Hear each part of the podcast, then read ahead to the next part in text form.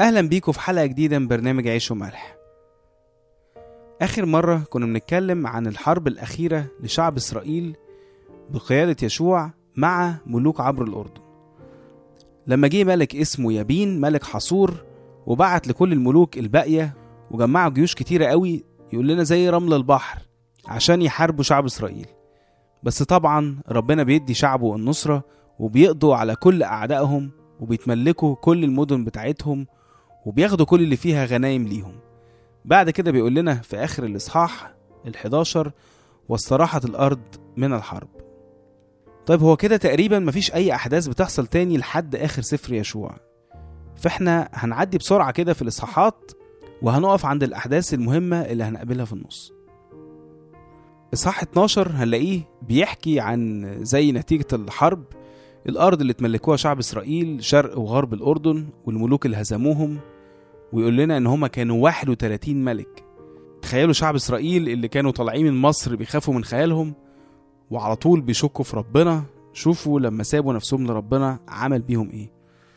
زي ما بيقول الكتاب في كورنثوس الثانية إصحاح 3 آية 18 ونحن جميعا ناظرين مجد الرب بوجه مكشوف كما في مرآة.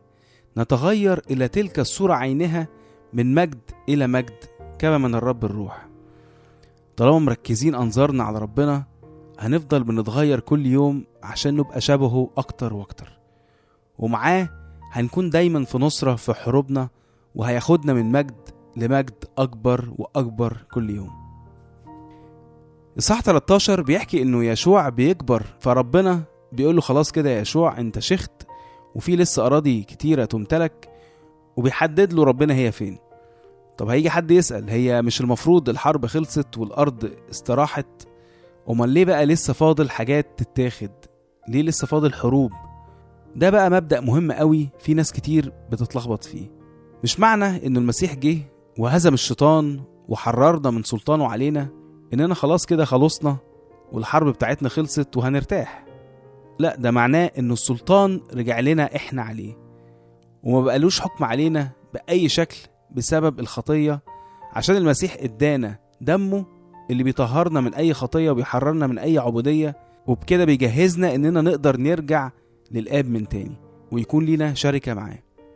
هو آه المسيح خلاص انتصر على إبليس وإحنا هنكون منتصرين في المسيح بس إحنا علينا دور إننا نحتفظ بالنصرة دي نحتفظ بالأرض اللي ادهالنا نملك عليها وكمان إننا نكمل حربنا ضد الشيطان ونسترجع منه نفوس كتير قوي لسه تحت سلطانه. يعني هي الحرب محسومة للمسيح وأي حد بيتحد بيه بس الحرب لسه ما خلصتش. ومش هتخلص غير بقى في نهاية العالم. مع المسيح إحنا منتصرين. حافظ على النصرة دي وكمل جهادك إنك تحرر نفوس تانية باسم المسيح وبقوة روح ربنا اللي فيك. بعد كده بيقسم يشوع الأرض اللي أخدوها على تسع أسباط ونص عشان زي ما إحنا فاكرين كان في سبطين اللي هم رأوبين وجاد ونص سبط بنيامين كانت عجبتهم أرض في شرق الأردن قبل ما يعبروا النهر. وكانت بره أرض الميعاد وكنا قلنا إنه دول بيمثلوا الناس اللي بتكون مرتبطة بالعالم قوي ومش مهتمة إنها تستنى وتورث الميراث الأبدي في السماء. وبيحكي الإصحاح ده إنه تقسيم الأرض كان بالقرعة عشان تكون كل حاجة جاية من عند ربنا ومحدش يحس بأي ظلم. ودي حاجة حلوة نتعلمها برضو إننا نقبل بالحاجة اللي ربنا قسمها لنا على الأرض هنا لأن دي هتكون أنسب حاجة لينا ولظروفنا. عايز تحسن من حالك أو يكون عندك طموح حلو قوي بس سيبك من الحاجة اللي على الأرض وبص فوق وخلي طموحك ده يكون سماوي. في تيموساوس الأولى الإصحاح التاني آية أربعة يقول الذي يريد أن جميع الناس يخلصون وإلى معرفة الحق يقبلون. هي دي إرادة ربنا واشتياق ربنا إن الناس كلها تخلص وإنها تعرفه. فبالتالي لازم يكون ده كمان طموحنا. الصح 14 بيتكلم عن كالب ابن يفنة لو نفتكره هو كان الجاسوس اللي راح مع يشوع من 40 سنة واتجسس على الأرض دي وقال إنه ربنا يقدر يديها لنا. غير العشر جواسيس التانيين اللي قالوا إن الأرض متحصنة وسكانهم عمالقة وإحنا زي الجراد في عينيهم وأقنعوا الشعب كله بكده فربنا ساعتها قال لهم طالما أنتوا ما وثقتوش فيا وفي قوتي محدش فيكم هيشوف الأرض دي ما عدا يشوع وكالب الاتنين الوحاد اللي آمنوا بيا وبقوتي. كالب بقى بيروح ليشوع وبيطالبه بالوعد بتاع ربنا وإنه يتخصص له مكان ليه ولعشيرته في أرض الموعد. شوفوا بقى كالب بيطلب إيه؟ بيطلب منطقة فيها جبل ساكن فيها شعب اسمه العناقيين والشعب ده عندهم مدن محصنة. يعني دي من ضمن الأرض اللي ربنا كان بيتكلم عنها إنه لسه فيها حروب وجهاد عشان تمتلك. وبيقول كالب في الإصحاح ال 14 عدد 11 إنه زي ما هو في قوته من 40 سنة لما موسى بعته يتجسس على الأرض. ولسه جاهز لحد دلوقتي إنه يروح ويجي ويحارب أعداء ربنا. شوف إزاي اللي ربنا يكون معاه ما يعرفش يعني إيه تعب ولا سن ولا ضعف إنما يفضل طول عمره قوي روحيا وجاهز لأي حروب مع الشيطان. كنا قرينا الآية دي آخر مرة بس هي ماشية قوي برضو على كالب. هي من أشعياء 40 آيات 29 ل 31 يقول يعطي المعي قدرة والعديم القوة يكثر شدة. الغلمان يعيون ويتعبون والفتيان يتعثرون تعثرا. وأما منتظر الرب فيجددون قوة يرفعون أجنحة النسور يرقدون ولا يتعبون يمشون ولا يعيون.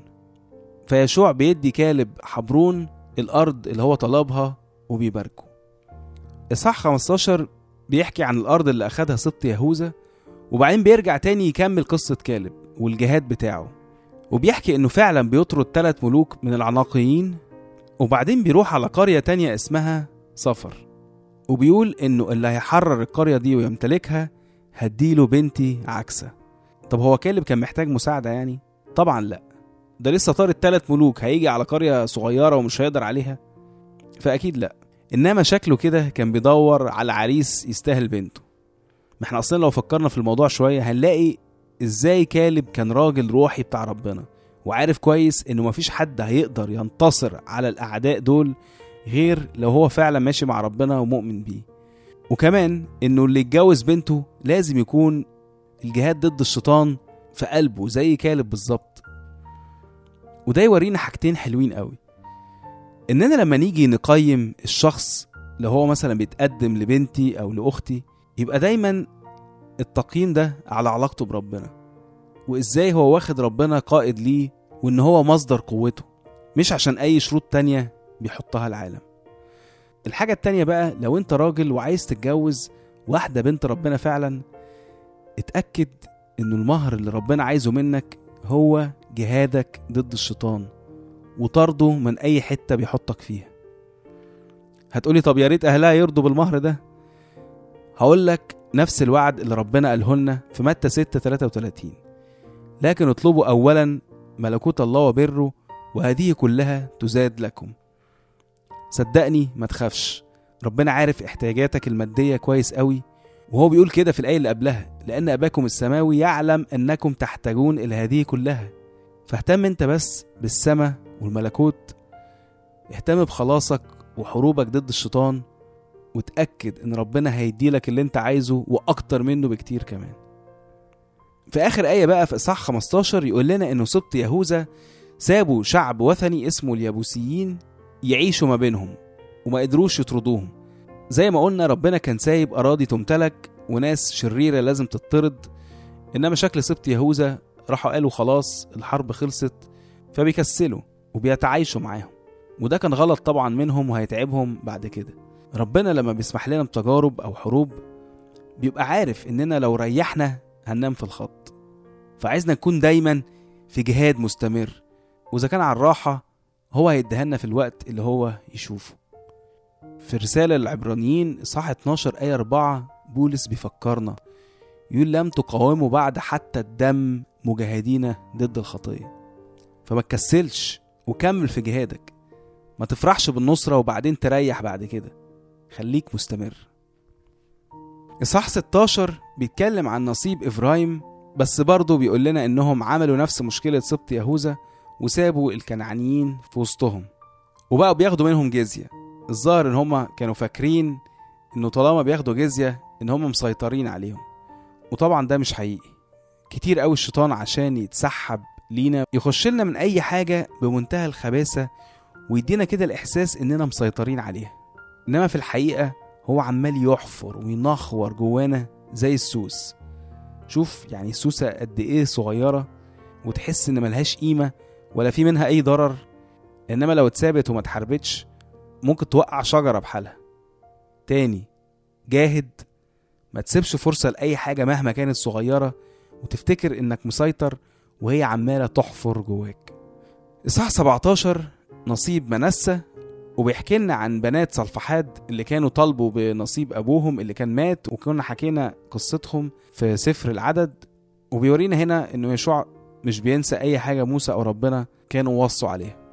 وبرضه بيحكي هنا إن هم سابوا كنعانيين ساكنين في وسطيهم إنما دول كمان ما كانوش حتى عارفين يطردوهم. ولما شدوا حيلهم عملوا زي إفرايم وأخدوا منهم جزية. وكأن دي أقصى حاجة ممكن يعملوها إن هم يتعايشوا. اوعى تفتكر إنه ده الحل إننا نتعايش مع الخطية وإن دي أقصى حاجة عندنا عشان نقدر نعيش في العالم. افتكر إنه المسيح إدانا السلطان إننا نهزم كل ده. وهو في صلاته عننا في يوحنا 17 بيقول للآب لست أسأل أن تأخذهم من العالم بل أن تحفظهم من الشرير. ولاد يوسف إفرايم ومنسى مش بيعجبهم النصيب بتاعهم وبيروحوا ليشوع وبيقولوا له يا يشوع إحنا شعب عظيم وربنا كان وعدنا بنصيب زينا زي باقي ولاد يعقوب. بس إحنا شايفين إنه نصيبنا ده نصيب سبت واحد بس. طبعا حلو قوي إننا نحس بقيمتنا عند ربنا ونطالبه ببركات أكبر. ويشوع بيفرح بيهم ساعتها إن هم مستوعبين إن هم شعب عظيم وفاكرين وعود ربنا ليهم وبيطالبوا بيها. وبيرد عليهم ويقول لهم طبعا إنتوا شعب عظيم بس عشان تبقوا كده بجد لازم هتتعبوا شوية. لازم هتجاهدوا شوية. لو حسيتوا إن الدنيا هتضيق بيكوا في المكان اللي أنتوا خدتوه عندكم حل انكم تمتدوا في الغابات اللي حواليكوا انكم تقطعوا فيها وتحولوها من أرض وعرة لأرض ممكن يتسكن فيها. وكمان المنطقة اللي حواليهم كان فيها مشكلة إنها مليانة كنعانيين. فأنتوا لازم برضو هتجاهدوا وتطردوهم. عشان نعلى مع ربنا وناخد بركات أكتر لازم هنتعب ونجاهد. وربنا هيدينا النعمة والقوة إننا ننتصر ونكبر معاه كل يوم زي ما قلنا من مجد إلى مجد. في صح 18 على عكس الثلاث أسباط اللي فاتوا اللي كانوا متحمسين عشان ياخدوا نصيبهم من ربنا بنلاقي في الإصحاح ده باقي الأسباط قاعدين مش بيطلبوا حاجة لدرجة إنه يشوع بيتضايق منهم وبيقول لهم أنتوا لحد إمتى هتفضلوا متراخين إنكم تمتلكوا الأرض اللي ربنا اداها لكم؟ يعني المسيح انتصر على إبليس في الصليب وحررنا من سلطانه وراح عشان يعد لينا مكان في السماء وساب لنا الروح القدس عشان ناخد منه مواهب ونستغلها ونمتلك لربنا بيها نفوس كل يوم تتحرر من إبليس وترجع له. ربنا بيقول لك اطلب وأنا هديلك اللي هتطلبه. نوم إحنا نكسل ونتراخى زي ما عملوا سبع اسباط دول. اطلب إنك تعرف مواهبك الروحية. واطمع زي افرايم ومنسى في مواهب أكتر عشان تمتلك أرض أكتر وتحرر نفوس أكتر. في كورنثوس الأولى إصحاح 14 آية 12 يقول لنا هكذا أنتم أيضا إذ إنكم غيرون للمواهب الروحية اطلبوا لأجل بنيان الكنيسة أن تزدادوا. فبيجيب يشوع ثلاثة من كل سبط يجيبوا معلومات عن الأرض اللي فاضلة لسه ما اتقسمتش عشان يعملوا عليها القرعة وبيقول لنا في آخر الإصحاح على نصيب سبط بنيامين اللي طلع ما بين أرض سبط يهوذا وأسباط ولاد يوسف إبراهيم ومنسى في إصحاح 19 بيكمل بقى نصيب باقي الأسباط وبيقول لنا إنه يشوع بياخد نصيبه في وسط الشعب. وإحنا كنا قلنا إنه يشوع بيمثل يسوع المسيح اللي بيختار دايما يسكن في وسطنا. هو قال كده أي اتنين أو تلاتة اجتمعوا باسمي فهناك أكون في وسطهم في سفر الرؤيا إصحاح سبعة حتة حلوة قوي. في وسط الرؤيا يوحنا بيشوف ناس لابسة أبيض. فبيسأل واحد بيقول له هما مين الناس دي؟ فبيرد عليه بقى في آيات 14 ل 17 يقول له هؤلاء هم الذين أتوا من الضيقة العظيمة وقد غسلوا ثيابهم وبيضوا ثيابهم في دم الخروف. يعني دول بيشيروا للناس اللي بيتبعوا المسيح فعلا وبيخشوا في تجارب معاه وبيقولوا إن هم مبيضين هدومهم في دم الخروف ودي إشارة لاتحادهم بالمسيح وإيمانهم إنه دي الحاجة الوحيدة اللي هتطهرهم من كل خطية.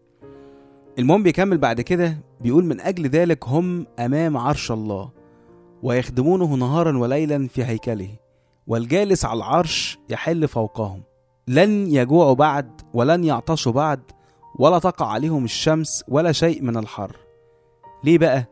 لأن الخروف الذي في وسط العرش يرعاهم ويقتادهم إلى ينابيع ماء حية ويمسح الله كل دمعه من عيونهم يعني عشان نتخيل بس الفكرة كده الناس دي مسكت في ربنا ودخلت في عشرة معاه فبقوا على طول قدام عرش ربنا وبيخدموه ليل ونهار. وعشان هم كلهم حوالين العرش ده فالخروف اللي في وسط العرش اللي هو بيمثل المسيح هيفضل دايما يرعاهم ويشبعهم ولو في يوم بكوا هيمسح كل دمعة من عيونهم إصحاح 20 بيتكلم عن تحديد مدن الملجأ اللي هي بيهرب ليها أي حد قتل حد بالغلط. وكنا اتكلمنا في الموضوع ده قبل كده في سفر العدد فمش هنخش في تفاصيله قوي دلوقتي. إصحاح 21 بيتكلم عن نصيب سبط اللاويين وإحنا كنا قلنا برضو إنه مش هيكون ليهم نصيب لوحدهم عشان دول كهنة وخدام لربنا. وما ينفعش إن هم يسكنوا لوحدهم لأ لازم يكونوا منتشرين في كل الأسباط وياخدوا نصيبهم من كل سبط. وده يعلمنا إزاي إنه الكاهن أو أي حد مكرس لخدمة ربنا مكانه في وسط الناس ومعاهم. ما ينفعش يعزل نفسه وما ينفعش يعيش في حاجة لوحده.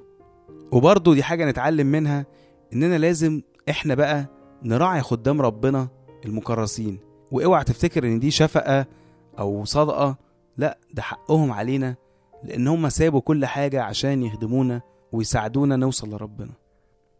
إصحاح 22 يشوع بيجيب السبطين ونص اللي كانوا اختاروا نصيبهم في شرق الأردن وجم مع شعب إسرائيل عشان يشتركوا في الحروب بتاعتهم لحد ما يطمنوا عليهم وبيصرفهم بسلام إن هم يرجعوا لبيوتهم وبيقول لهم خدوا خير كتير قوي من الغنيمة اللي أنتوا أخدتوها. وبعدين بيقول لهم حاجة غريبة قوي إن هم يبنوا مسبح عندهم والمسبح ده يكون منظر. والموضوع ده لسببين. أولا إن هم يفتكروا إنه المسبح الحقيقي هيكون في عبر الأردن. فأوعى تنسوا ده. وتستقلوا مثلا في يوم من الأيام وتقولوا إنكم مش محتاجين للمسبح ده. وتعملوا إنتوا بقى مسبح لوحدكم كده. والحاجة التانية إنه برضه يكون شاهد لشعب إسرائيل كله إنهم اللي في شرق الأردن دول إخواتهم برضه ومفيش فرق بينهم. آخر إصحاحين في سفر يشوع إصحاحات 23 و 24 بيحكي لنا إنه يشوع بيكبر قوي في السن وبيحس إنه خلاص كده هيموت. فبيجيب بقى كبار الشعب الشيوخ والرؤساء وبيوصيهم إزاي إن هما ما يسيبوش ربنا ولو سابوا ربنا هيحصل إيه. وبعد كل الوصايا دي بيجيب حجر وبيحطه زي شاهد على الكلام اللي هو قاله ده عشان يفتكروه بعد كده. وبيموت يشوع بعد ما بيكون عاش 110 سنة. عاشهم بمنتهى الأمانة. وبحياة كلها جهاد لربنا عشان يلاقي بعد كده الراحة الحقيقية في حضن ربنا. في رسالة تيموساوس التانية إصحاح أربعة آيات سبعة وثمانية بولس يقول قد جاهدت الجهاد الحسن أكملت السعي حفظت الإيمان. وأخيرا قد وضع لي إكليل البر الذي يهبه لي في ذلك اليوم الرب الديان العادل وليس لي فقط بل لجميع الذين يحبون ظهوره أيضا.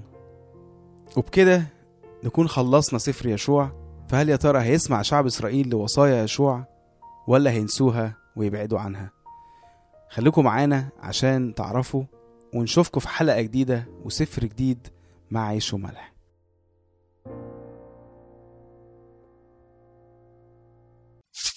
راديو ملاح. دي دنيا تا